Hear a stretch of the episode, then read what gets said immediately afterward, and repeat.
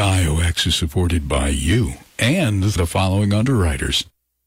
Sam's and Fleischmann's. Sam's Country Store Deli and Gas Station. Open every day for groceries, Mexican herbs, local craft beer, and with food to go, sandwiches, tortas, and tacos. And tamales on Friday, Saturday, and Sunday. Sam's on Main Street in Fleischmann's. Sam's Country Store NY.com.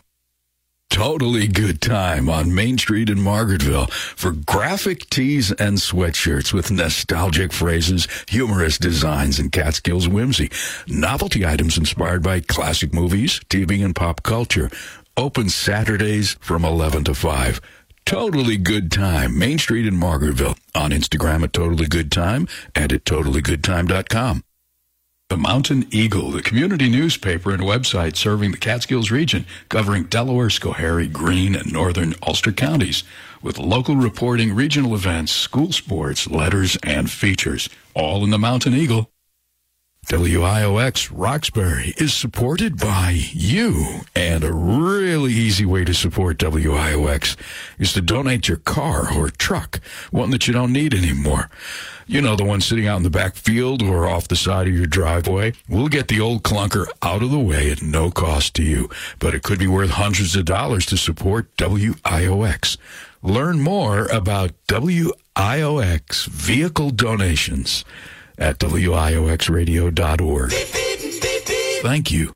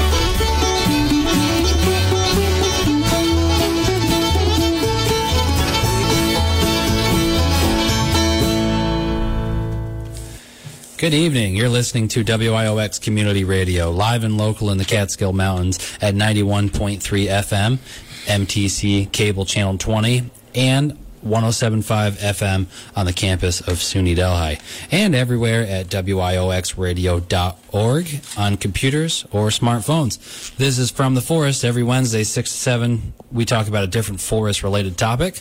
Tonight we've got uh, myself, John, in the studio. Zane's here, and a familiar voice every third Wednesday of the month. We have Mr. Gary Mead. What's going on, guys? Hey. Go ahead, Zane. Well, What are you up yeah, to, I'm Zane? Doing good. I- Uh, a lot of different things. I haven't seen Zane in a while. Oh, yeah? Uh, Yeah, it has been a little bit. I think it's been at least uh, four months Yeah, but in hiding. hiding. Yep, but What is- working his butt off. What have you been doing, Zane?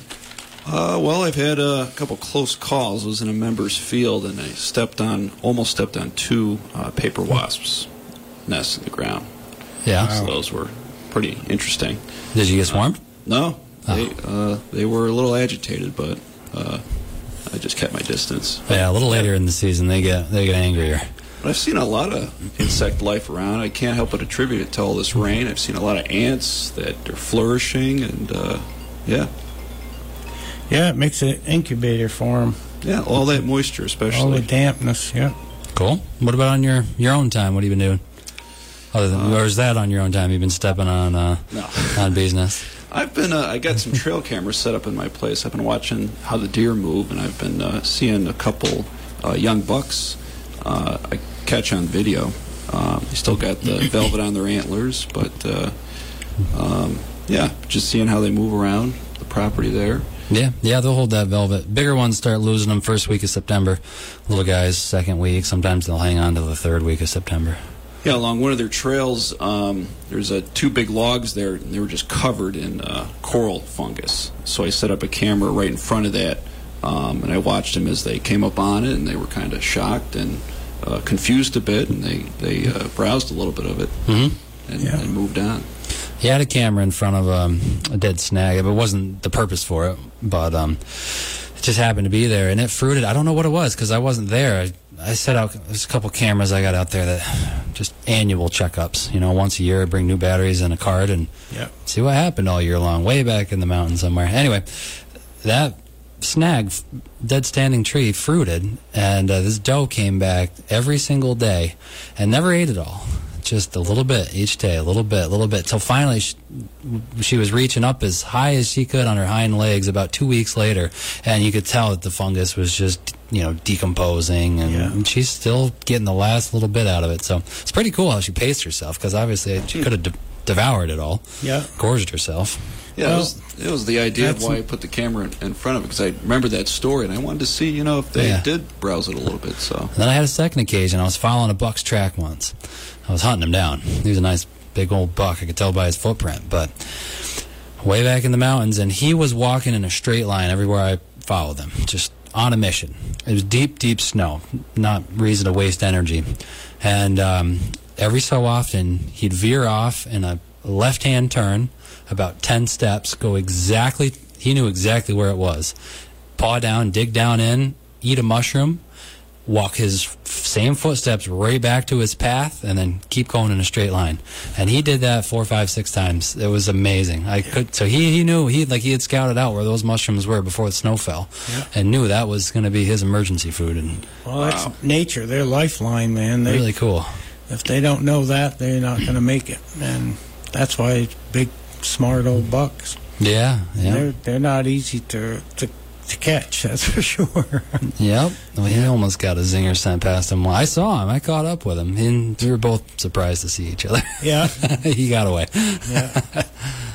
Anyway, so tonight, every third Wednesday of the month, we talk to Gary Mead about a different tree species here in the Catskills and some other topics. But tonight, Gary wanted to pick yellow poplar or tulip poplar. Yep. And right here in Margaretville, or excuse me, uh, Roxbury, where this station's sitting, um, you're probably not going to find one unless it was planted. Uh, it'd be rare if you did. A cool sighting. But um, Yep. you get into southern Catskills, eastern Catskills, anything past High Mount, heading towards Kingston, down the 28 line, Ulster County, southern Ulster. They like waterways. Yeah, the Esopus, Wallkill, Yeah. um, and then all the way down the Appalachian Spline. We'll talk about where it grows soon, but uh, that's where you're going to find tulip poplar. There's one in Delhi that I know of, but I know that was a planted tree. There's one in Margaretville that got cut last year. That was a planted tree. Yeah. No, well, they're only planted on this side, and the Yeah. Indians used them on their longhouses back in the day. And the bark lasts 60 to 80 years outdoors untreated, and I'm side my house with it. And I wanted to talk tonight about it because, you know, I'm putting a new workshop in New Kingston. It's a 40 by uh, 44, 30 by 44 two-story gambrel, and the bottom I use vertical hardwood siding, all mixed hardwoods, and and the the gables I'm going to use glass and and tulip bark, but my my the whole my whole house is going to be tulip poplar bark. I'm, I'm I design. I have it in the gallery. I have a sample of it. But it's like a like a shake siding, and it's beautiful stuff. And like I say, it lasts treated. It'll last vinyl, and it's a natural wood product. So Yeah, for reference, it looks, uh, you can't visualize it, it's a deep furrowed bark tree, um, kind of like you'd find furrows on a black walnut. It looks like a lot like an ash, but Yeah. deeper, more pronounced furrows to it. and also a cottonwood.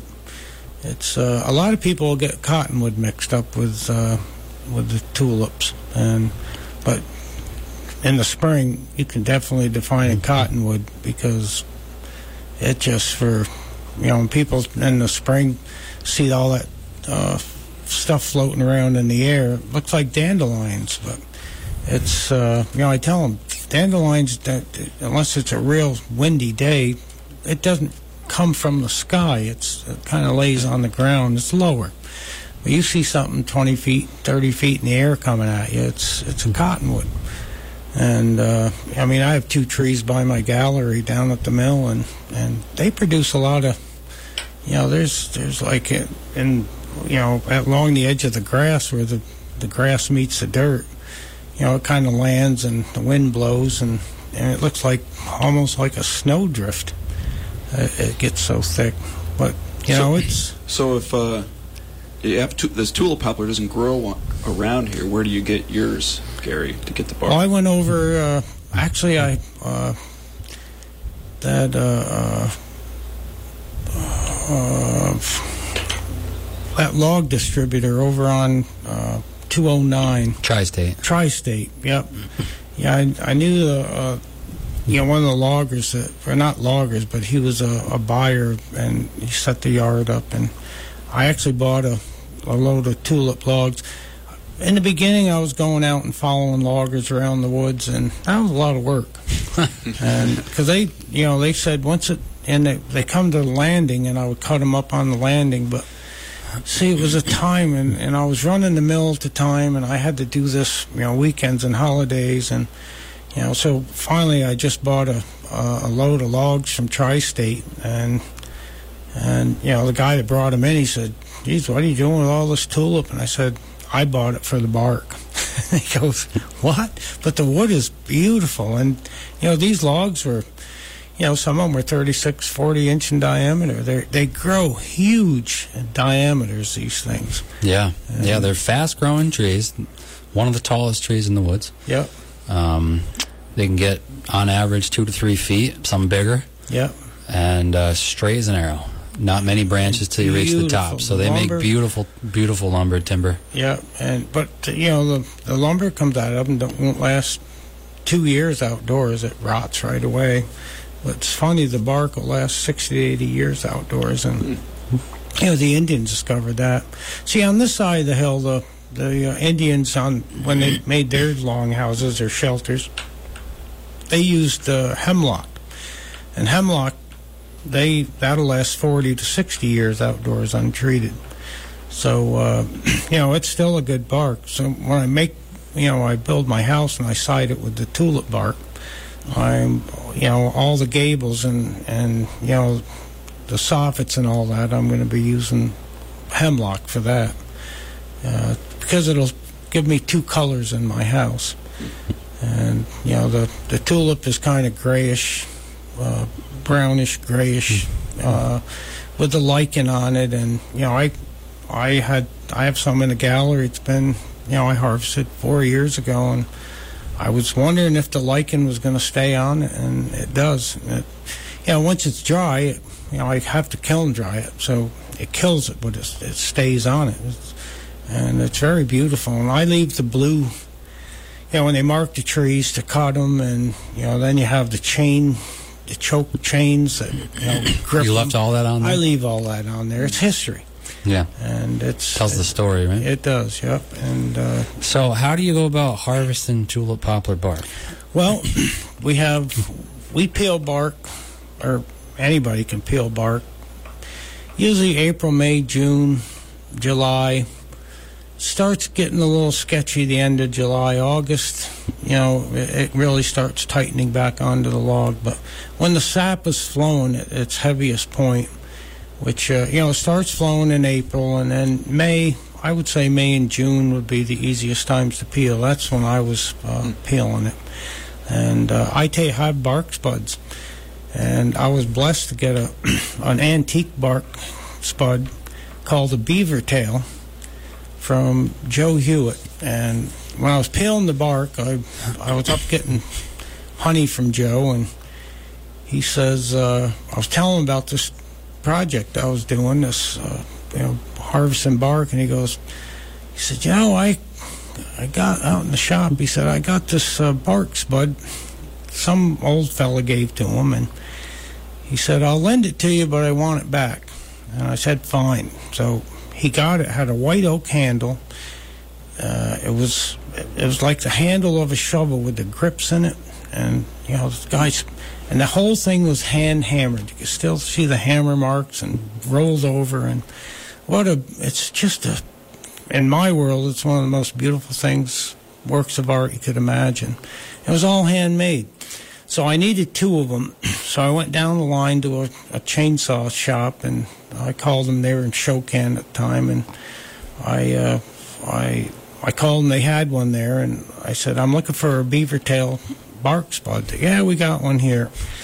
And the difference in the new ones and the old one, it's just like I mean, this was has a hickory handle. It's very beautiful, but it's a lot narrower, and it's just you know, has a nice curve to it, and it works because you need two to peel the bark. So my shingles are, uh, I needed 52, 54 inch strips. So I put the logs up on a two logs going the opposite direction. I had a, a log turner there and a cant hook they call them, and I I rolled it and I just took my chainsaw and cut.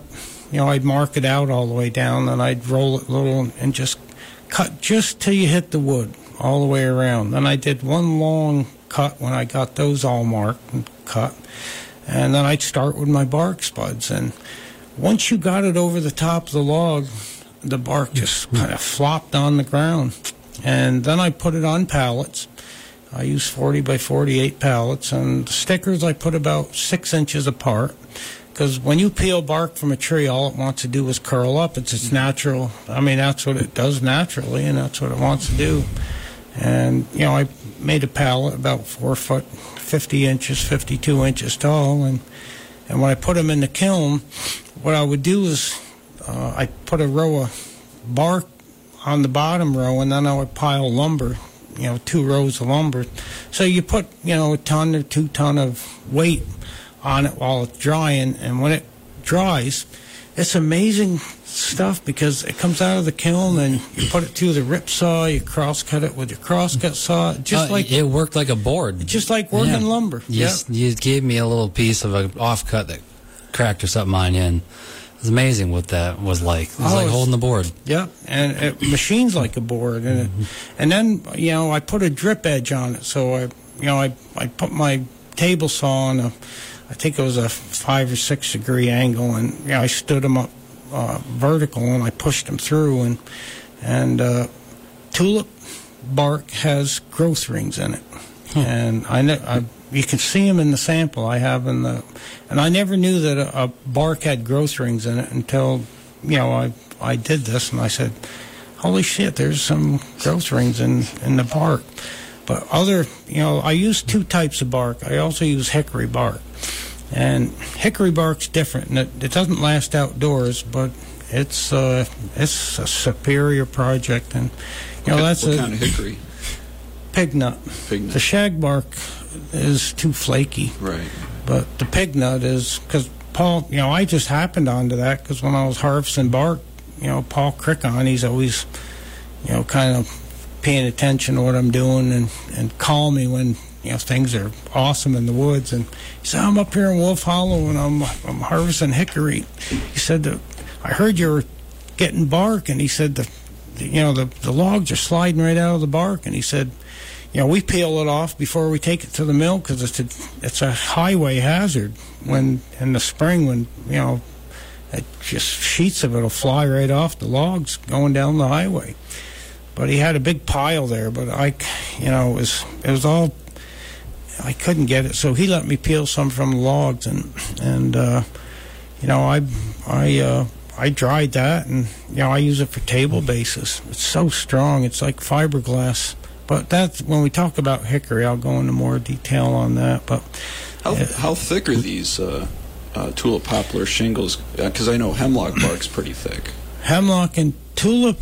Well, you know, as a tree grows at the base, it's it's probably an inch and a half thick, Mm. and they get up, you know, maybe you know, some of it's probably two inches.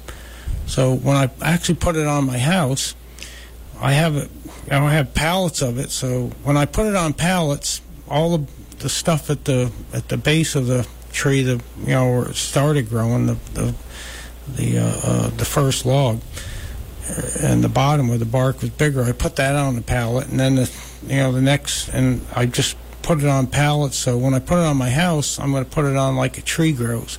It's going to be the thicker stuff on the bottom, and as it goes up to the to the eaves, it, it'll get you know just uh, like it's smaller up by you know the, the higher up the tree because it's not as old.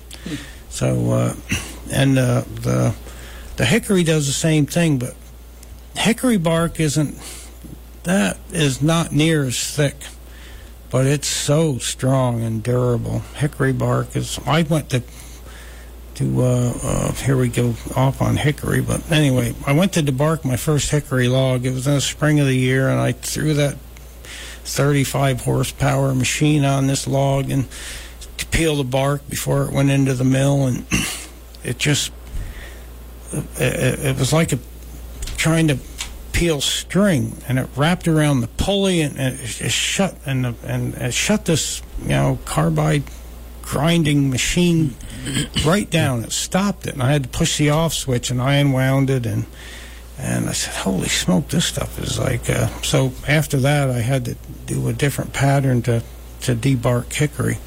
But you know, the that's another thing that I learned from what the Indians did about you know because they would cut hickory and they'd use the wood for in the spring for you know cooking and that, and they use uh, the bark. It's like fiberglass threads in it, and they peel them out. That's what they use for sewing their tents and, and moccasins and all that stuff with. And it's pretty amazing stuff. It's so um, it's it's stellar. It shut a 35 horse machine down. so anyway, but And you could do a cordage with tulip bark too. I was reading earlier. You could do cordage in that. Mm-hmm. I never had a problem. Well, see, I I sawed these logs every time I got tulip in. See, that's why I don't know about that because when I got tulip in, I know it's a it's a strong wood. The bark is very strong and stellar, but you know every tulip log I ever got in, I I peeled the bark and saved it. Mm-hmm. And, uh, you know, even in the wintertime, if it was cut in the winter, I'd let it sit till spring. And if you let a log sit out, you know, for five or six months out in the weather, it, all the, the bark comes off every log at that point. And- Right. But if, if you're just harvesting bark and you want to get it off, you know, same time you cut it, you cut it in the spring. And if you want the bark to stay on, you cut it in February. and not all trees that uh, hickory and uh, you know the birches and hemlock too. If you cut in February, the bark just it's so fastened to the wood that, and you know the the tree and the bark, you know the wood and the bark both shrink. Because uh, most table bases I use natural, you know, sticks for six to eight inches in diameter for table bases. You know, when I put them in the kiln, the bark falls right off. But you know, if you harvest something in, uh, uh, I mean, they make a lot of hickory furniture that bark on hickory, but it's all, you know, you got to cut it in February. Any other year, it'll come off. But so, and the tulip wood is, uh, it's easy to work. It's really pretty. They use it mostly for, I mean, I would use it for ceilings and walls. You know, a floor in your bedroom would be, you know, if you had, you know, 18 to 24 inch wide boards would be pretty spectacular. And uh, It, I would say it's a wood that's um, soft and workable, kind of like pine, but has no knots in it. It's always clear and yeah, it does have some pin knots in it, but yeah, but not No. like a pine knot. no, not like a big old pine knot. No, but you know, and it it does work. It's it's probably twice as hard as pine because it is a hardwood, and but I think the hardest the hardest thing I ever hit with my sawmill was a pine knot. It was about six inch knot, and it shut my 30 horsepower mill. It just stopped it, and it was big red knot, and very real. When they're red, they're healthy. When they're black, they're they're dead. And you know, the red ones. You know, if anybody's ever shopping for you know white pine and they're worried about you know the knots falling out. if you see a black knot or a gray knot, it's going to fall out. Uh, but if you see a red knot, it's not. It won't fall out. But I hit this thing, and that was back. You know, I've hit hardwood knots, and hardwood knots aren't near as hard as uh, a big old red white pine knot. But the tulip, it's sawed nice. It doesn't dull your blades. It's uh, it's real easy to work, and it's uh, but, but you know, as a, it's a high traffic area, you don't want to use it in in your in, in your mudroom or in your kitchen or even a bathroom on the floor. But in your bedroom where you're always wearing your socks and like that, make it beautiful because it's so pretty. It's absolutely, and it ambers up like a. a if you get light to it, it it's kind of looks like the inside of a cucumber when you first. It's kind of got that greenish tinge. Sapwood is white, and uh, wow. Uh, 95% of all sapwood is white, but it, uh, uh, if you let the light get to it over time, it, it looks like uh, it'll look like maple.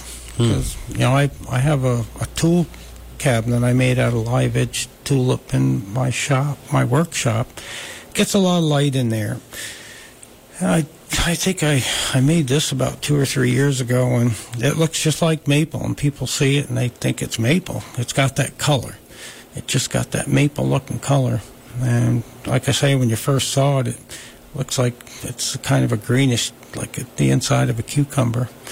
And uh, it's a uh, it's a light wood, and it's it's got a lot of cross grain strength. It doesn't break easy. You know, it it'll bend, but it won't break.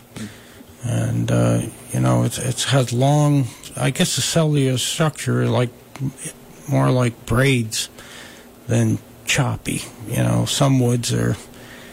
Uh, I know I was absolutely surprised when, because uh, how weak teak is on a cross grain strength. I mean, it lasts a long, long time outdoors, and you know, we got teak in years ago when we were unloading those containers. Sometimes we'd have to, the pallets were so low to the floor we couldn't get the pallet jack, so we'd have to, you know, set up a little, uh, you know, we get a board and a block and try to pick it up and shim it up so we get the pallet jack. And I, I grabbed a six quarter piece of teak one day and shoved it on there and pushed down on it, and I fell right to the floor because the thing broke. And I go, holy smoke! So I went and got my white oak, and that didn't break. No, I bet not. it did not break. Oh, anyway. This is from the forest every Wednesday, 6 to 7 p.m. Talk about a different forest related topic. Tonight is uh, the third Wednesday of the month. So we're talking to Gary Mead, different tree species. Tonight is tulip poplar, yellow poplar, and uh, we'll be right back.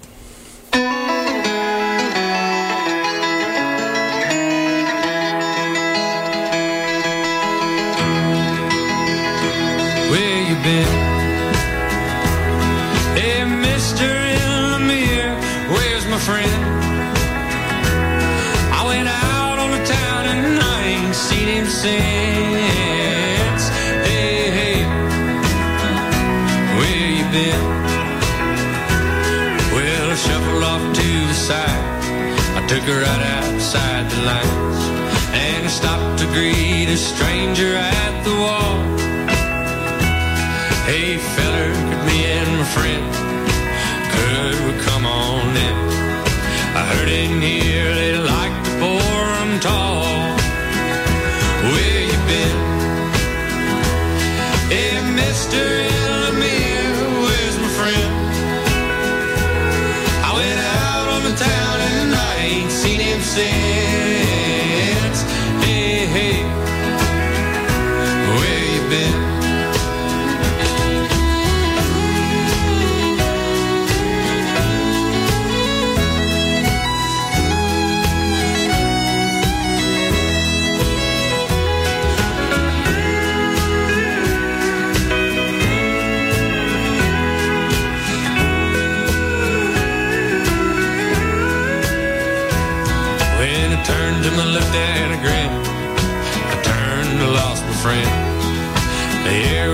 And sticking to my clothes.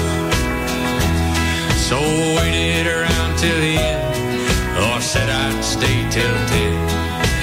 Everybody in here knows that the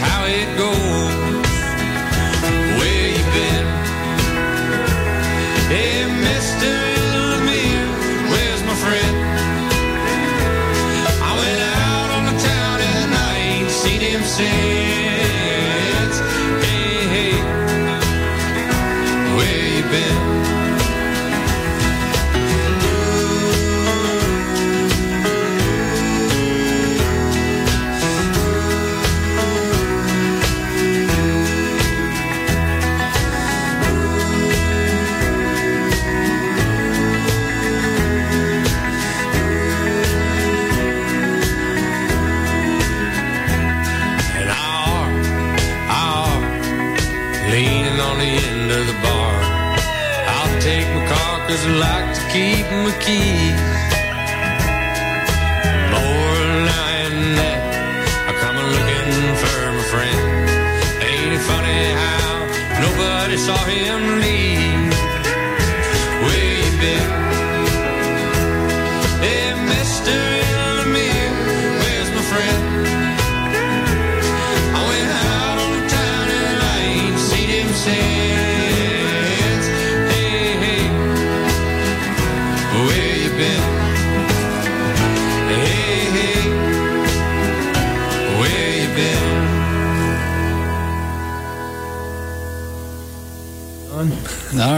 this is from the forest every Wednesday, six to seven p.m.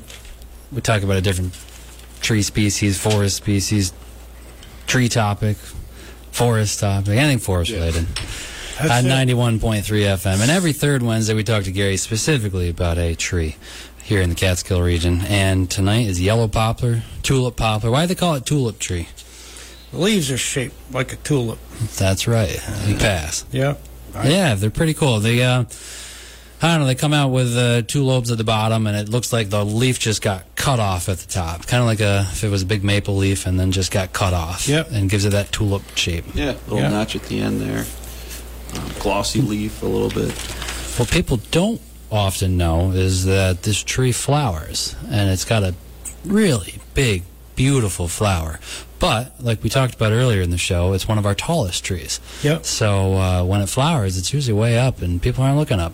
Yep. Rarely. Well, I got to get my book. Look up my first, second tree book. Look up. That's right. Yeah, what they usually find in the ground is the, the petals that have finally fallen off. Yep. And those have that. And John was just saying he, he was at a member's uh, place and there was a lot of stuff, yucky stuff on, Hey, on the deck. And, and the Some- member said, you know, what is causing this? And John looked up and said, well, tulip trees are dripping sap. I didn't know that they dripped a nectar out of the flower, but it makes sense. They're so Yep. big, um, and that's something I learned that day. Yeah. And yeah, he it was funny because he was trying to stain his deck, is what he was doing, and he was only about half done. And he said, every day I come out and you have to wash it and clean it, and then I let it dry, and I come back out the next day again, It's and it's covered again. so he said, you better wait until this is done flowering, and Yeah. you'll be just fine after that. Yeah, now I'm, I'm not sure. I, I have to ask Joe Hewitt this, but you know, if they uh, hives in in uh, tulip stands where they where they're flowering, because I know a lot of trees they follow around the spring and through the summer, and Hmm. and uh, and you know different blooms. You know, they put their hives in there to get a certain taste. And but I never I never asked them about tulip. I know uh, they favored basswood and they favored uh, uh, black locust, and actually a cherry bloom. They, they, you know, if they had a lot of cherry in one spot, they'd put their hives in them too. And the cherry blossoms were awesome this year. They didn't last very long because as soon as they come on, they were here about a week, and then the heavy rains come, and, and it just they just turned black and fell off. But cherry blossoms are very long, and, and I mean they're they're they're so beautiful and they're flavorful, and they're they're very fragrant. But, you know, I, I got to ask Joe when I see him next about. Uh, I should go see him. I haven't seen him in a while. Well, Ryan did the research for this show and gave me a little sheet right here in front of me. And on his notes, he circled that uh, one tree, they produce a significant amount of nectar, which we just agreed with. Right. And one 25 year old tree can amount to 4.4 pounds of honey. Wow. So it sounds like uh, bees, honeybees do prefer them. I think they do. so I wonder if, if uh, um, when I talk to Joe, I'm going to uh, see if he. Well, they're like they're not around here so much, so he probably. You know, he most did most of his hives out in the Schoharie Valley, but I know back in the day he used to travel like a hundred mile radius setting his, his Wow. uh, bee boxes. So he probably did find a. yeah, he probably a did stand find a somewhere. tulip stand. Yeah. You don't have to go that far. I mean, once you get around the Ashokan Reservoir, you're going to find them. Oh, we can, you know, down just over Pine Hill. Once you get down, Oh yeah, I just mean in abundance though. Right, You get in that yeah. river valley, and Yeah. they're all over there. and The they're biggest ones I've seen is uh, around Shokan, uh, Olive Bridge. yeah. They're always mixed in with uh, oaks, hickories, pines, even. Yeah, um, Catalpa. Maple, I've seen them with too. Um, it seems they, they really prefer a well drained site with nutrient rich soil. So and a lot of water. moist sites. Yeah, they don't Moist. like to be in in They- water though. They don't. they're Not not to be sitting, but they like to have access to water. right. Yeah, I think a you know an average tree drinks about 25 gallons of water a day. Yeah, I believe it. So Yeah, they, they like these cove like cove sites too. Like the biggest one I've ever found was um, uh, West Shokan. There's a lot of ledges there, rock ledges, and, and uh, one of them goes down to like this uh, forest of uh, oaks and hickories and some poplars in there. But it's got a big uh, tulip poplar there, one of the biggest ones I've ever seen. It's humongous. But it, yes, it's a low-lying area. yeah, Um, yeah. and you know, 100 100 years old, 80 to 100 years old, they they start you know uh, topping out at that, don't they? I, I don't think they get to be 200 years old or anything like that. Mm, They- I don't know. I don't know what their maximum honestly is, but um, you know, grow. in just 50 years they can reach 100, 120 feet. Well, that's what They- I'm saying. That's They- what they do is they outcompete not Yeah. by being shade tolerant or um, something else that other trees, you know, uh, maybe allelopathic or other other reasons. They just outgrow and get tall fast. That's why they have that high quality one there because they don't have a lot of limb wood. They just grow straight vertical uh, height. they just grow to the sun. Yeah. Gary, what else have you built with tulip? I know you said that um, you had a cart or a tool rack in your shop. Well, I built tool tool rack, but I use it for. I mean, it's good for countertops and bathrooms, and you know, if you're not gonna, yeah, even kitchens. I've done uh, tulip because you know I have people come in and say I want something unusual, and you know the customer, and I take them around. I have samples of stuff laying out, and I explain to them when it, you know, it's first. I show them a plain piece, and I show something two years old. Hmm. Say, well, this is a color it's going to get after two years. It's not going to stay this color unless you keep it.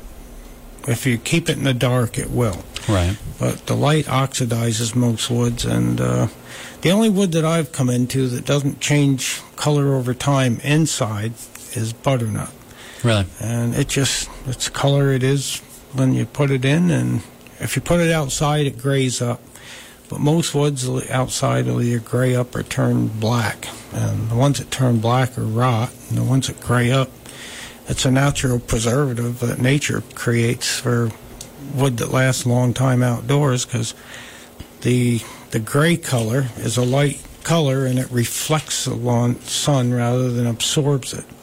And the woods that don't last outside, they turn black and they absorb so much heat during the day that the cells expand. And then when they dry out, it just wears the wood out from the mm. cells expanding, contracting. And tulip isn't a good outdoor wood, but it's good for posts, porch posts, and uh, not for decking. Uh, ceilings, you know, you can put a porch, you know, under a roof under your porch ceiling. They make beautiful ceilings. I used a bunch of it in my house in Arkville for my ceilings. And uh, Do they yeah. get any kind of interesting natural stains? Like pine will get like that blue stain, some of it. Well, it, the sapwood will get a blue stain in it, but the uh, I haven't I haven't seen it in that. But actually, everything will spalt when something starts to spalt. I mean, there's hard maple, and the the, the woods with more sugar in them spalt the most because the sugar is what causes the uh, The fungal infection. the fungal infection and the and the colors. So that spalting is like a flecks in the wood caused by that uh, fungal infection. Yeah, Just the right amount of rot. Just that initial fungal attack. Yeah, doesn't, uh, and that's a compromise the the more sugar, the more black you get, the Yeah. dark lines, and uh, uh, but tulip, I haven't I haven't seen. Well, I've never had a log that set out long enough, or I've, I have, had one come in where I sawed it because I always bought fresh tulip. I bought it for the bark, because uh, when I was running the do- the uh, the dolly mill making dolly parts, could no poplar. They didn't want poplar Why? because they had pneumatic. They had machines when they made dollies. They stapled four, two five and a half by 18, two four by 30s on a conveyor belt. Then it went to the drilling machine. It drilled 16 holes in it, and then it went to the next machine, and it put uh, um, uh, carriage bolts up through the bottom, and then these pneumatic 16 at a time. They, they these pneumatic uh, air uh, wrenches would come down and spin the nuts on. Oh, so it was an automated assembly of. It was automated, and they set the pressure. And what it would do is the, the tulip and the and the basswood, the of course the carriage square part of the carriage bolt would spin, and they wouldn't tighten up. Uh huh. So they didn't like them. But you know, some poplars came through, and they were hard like soft maple. Hmm. And I don't know why that was, but if I ever got a batch of it, and you know, I, you know, when you're playing it, you can tell right away. And uh, I don't know if it's because of the, the tree was growing and died, and and I have no idea. But there were batches of poplar that I ran through, and I never got a complaint about it. Hmm. Because when I first started doing it, hmm. basswood that never gets hard, but there were some poplar that I had come through that you know, I sent it out and I, I never got a complaint about it. But it, it just was a, a a fine line. But you know, every tree, uh, I mean, they're all pretty much the same color, and but it depends where they grow and what they're pulling out of the minerals and and their life. I mean, you know, no no two trees are the same like anything else. And you know, you can have a stand on top of the mountain growing, and down in the valley, the, the same stand, it'll be a slightly different color. And uh, but over time, when it oxidizes, it all turns the same color. It might be a different hardness. Up on the mountain, it might be a little more tougher because it has to, you know, deal with tougher weather. Yep. And uh, I found it. It's hard to color match certain certain woods, right? Say, um, oh yeah, it is. Yeah. um, I had a piece that I was working on not too long ago. It was wanted to utilize. It was a routed piece, right? And they wanted to utilize some of the old piece with the new piece, kind of commemorated thing, right? So I had color match cherry, and that's a lot harder to do than you think. Oh yeah. Um, color Well, match woods. cherries. If you put a piece of cherry out in the sun and put a, a stick across it in the morning, and you pull that stick off at the end of the day, you can see the change in color already. I mean, that's how fast cherry.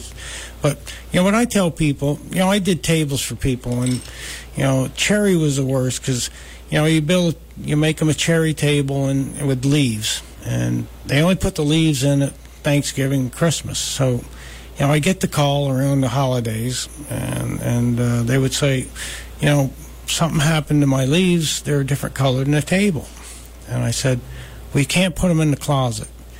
Where, wherever you store these, they have to have the same light that your table's getting to oxidize in this in the same uh, speed.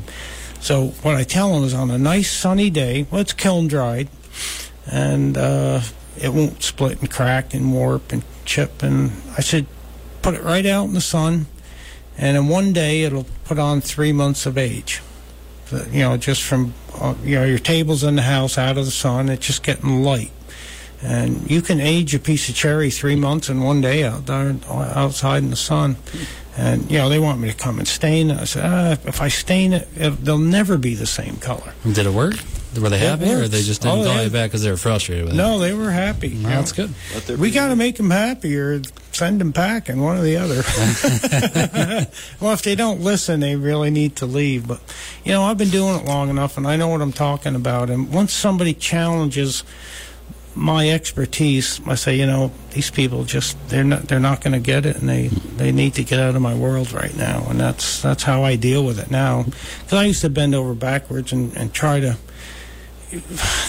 you know, I don't know what I tried to do. I tried to make them happy, but you know, if they're going to be ignorant about it, there's that's not my problem. Hmm. And so I just send them back, and you know, good luck, good riddance, and you know, find somebody else and to that, that'll do it wrong because you can't stain something like that and try to. You know, I've had people that bought new houses, log cabins, and you know, when the pictures come off the wall, they have all these colors, different light and dark, and they want me to come up and stain it to match. And I said, in one year it'll be the same color. But you have to, you just have to deal with it for a year. I said if I stain it, it, it, it nothing's going to work out for you. It's always going to have, you're always going to see it. So I'm not, I refuse. I'm not staining it. I said you can hire somebody else to do it, and but I'm not doing it. It's the wrong thing to do. I mean, there's, it's a fine line between doing something right and something wrong, and and you know if you want in a hurry, you do it wrong. If you want to wait, it usually gets done right. But a year later, they call me up and they go, "Oh my God, I can't believe how how how right you were, and how this just all you can't see them anymore." And uh, say, "Well, you know that's." You know, the that's wood. Yeah, it's interesting. It, I mean, it's a living material. You know, it, it goes through changes, and I guess we're not used to that. And in Yeah. the modern world, uh, materials are, you know, they they're Yeah, and- made, and then they keep their shape, they keep their color, hardness. Nothing changes. and it expands. It's, it's it expands. It contracts, and you know, wood is you know one of the, the the beautiful things on the planet that when you cut it down, it gets to have a new life, and that's an amazing thing that always inspired me about wood because you know all these people that you know hate loggers and have a, a, a bad give them a bad rep in that these guys are doing the planet a favor. And you know we're getting furniture out of it and, and when you cut a tree down it gets to have a second life. And that is awesome. And you know what you guys always inspired me when i first heard you you know coming on board what 15 16 17 years ago cut the right tree was like your logo and that's just it. I mean if a tree has to come down it's got to come down but you you can it gets another life after that. It's just the respect after cutting it down that gives it that new life. You know throwing it over a bank and just cutting it and letting it lay that it, you know it adds to the landscape and it you know gives animals shelter and you know uh, mulches down and makes dirt and all that stuff too. But you know to cut it and machine it and and you know dry it and you know make it into a piece of furniture can take something you know 150 years old now that will last as long as it don't burn up or you know get you know uh, put outside where it's going to deteriorate or sent to a grinder. It lasts so you know as long as it's inside protected it'll last forever. Except for black locust that'll last uh, outside for a long long long time. That's an amazing wood. But you know the tulips are uh, they use it a lot for molding. And they use a lot of you know actually uh, aspen they use a lot of that in basswood. It, it's because it paints easy. It's a it's a closed grain and it it paints easy it stains easy uh, and you know it it machines easy. Mean, you can run thousands hundreds of thousands of board foot through a molder of molding and you know it hardly even dulls the You won't get chip out and tear out. you don't get any of that tear out and chip out, and it's smooth and it sands so fast. I mean, you hit the, you know, most, you know, the the harder woods, uh, you know, you need to like cherry and that. You need to start with an 80 grit and sand them down, and you know, uh, maybe 60 on some of them, and you know, get them down to 100 or 120. Then you start putting your finish on, but you know, poplar, tulip, you just hit that with 220 grit, and it just it's ready for finish. And uh, you can actually put it through a, a you know a painting machine.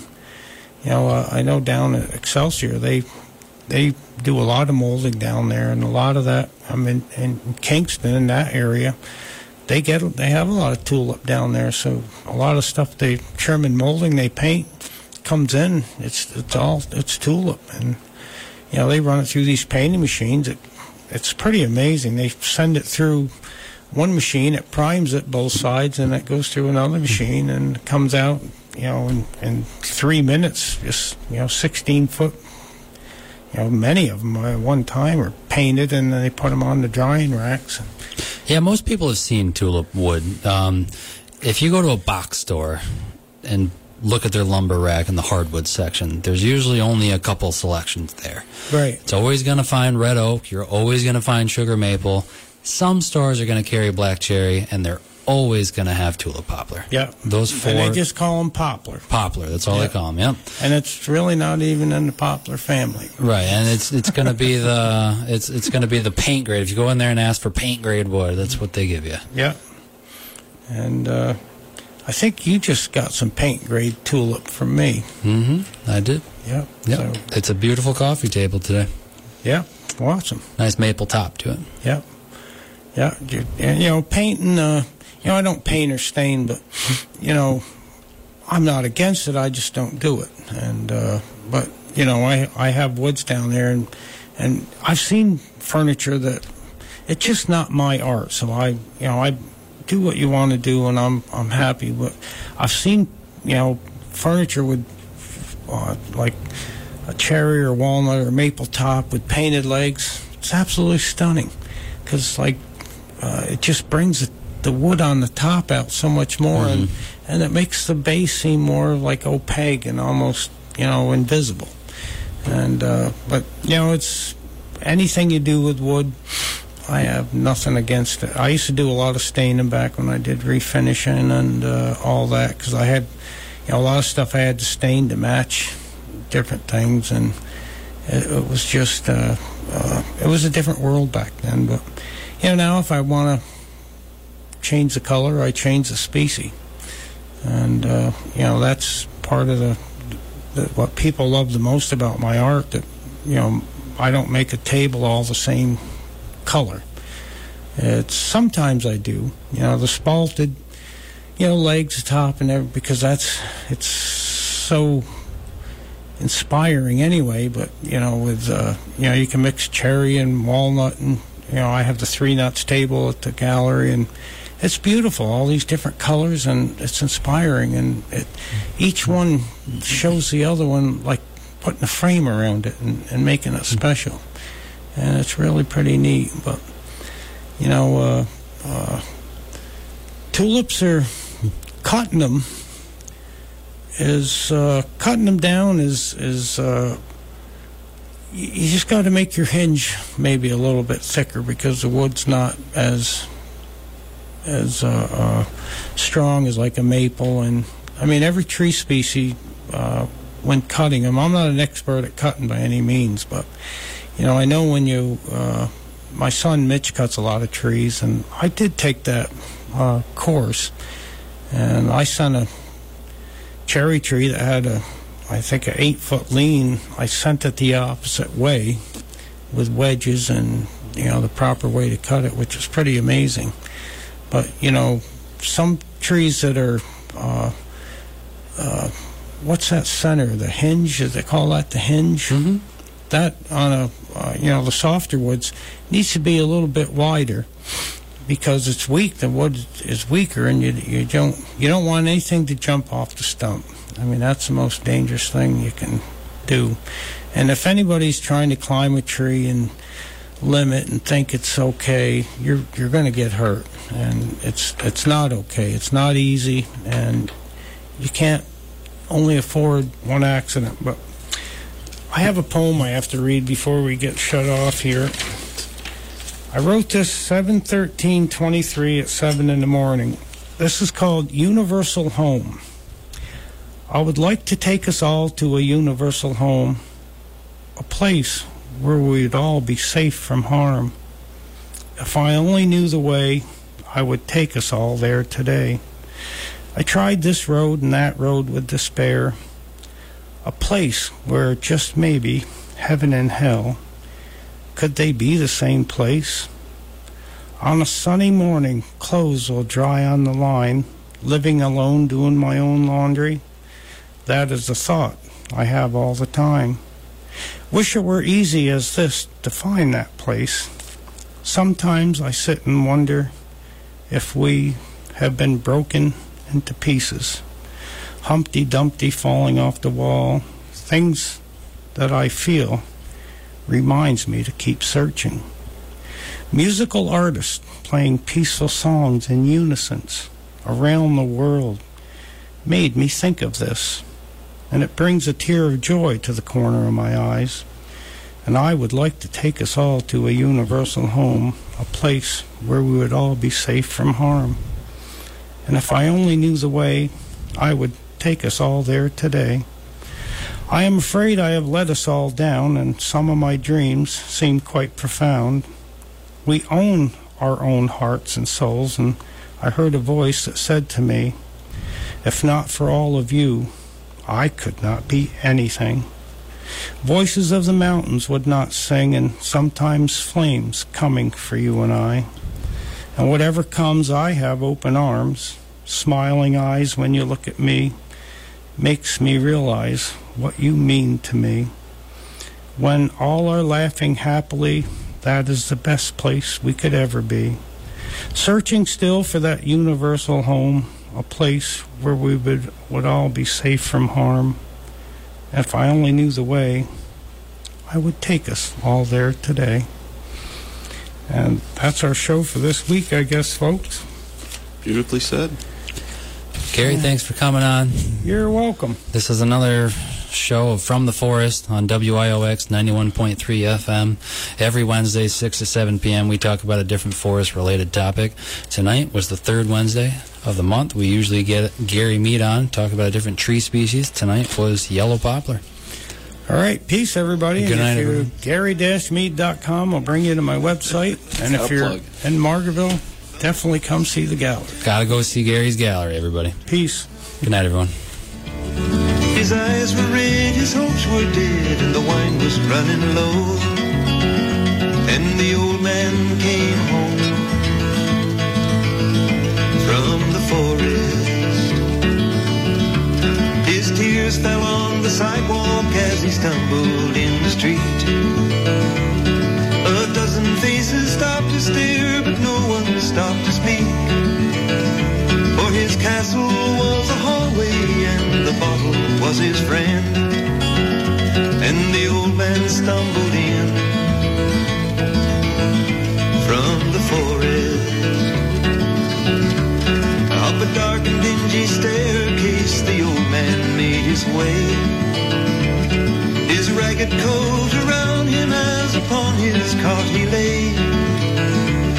And he wondered how it happened that he'd ended up this way. Getting lost like a fool in the forest. And as he lay there sleeping, a vision did appear. Upon his mantle shining the face of one so dear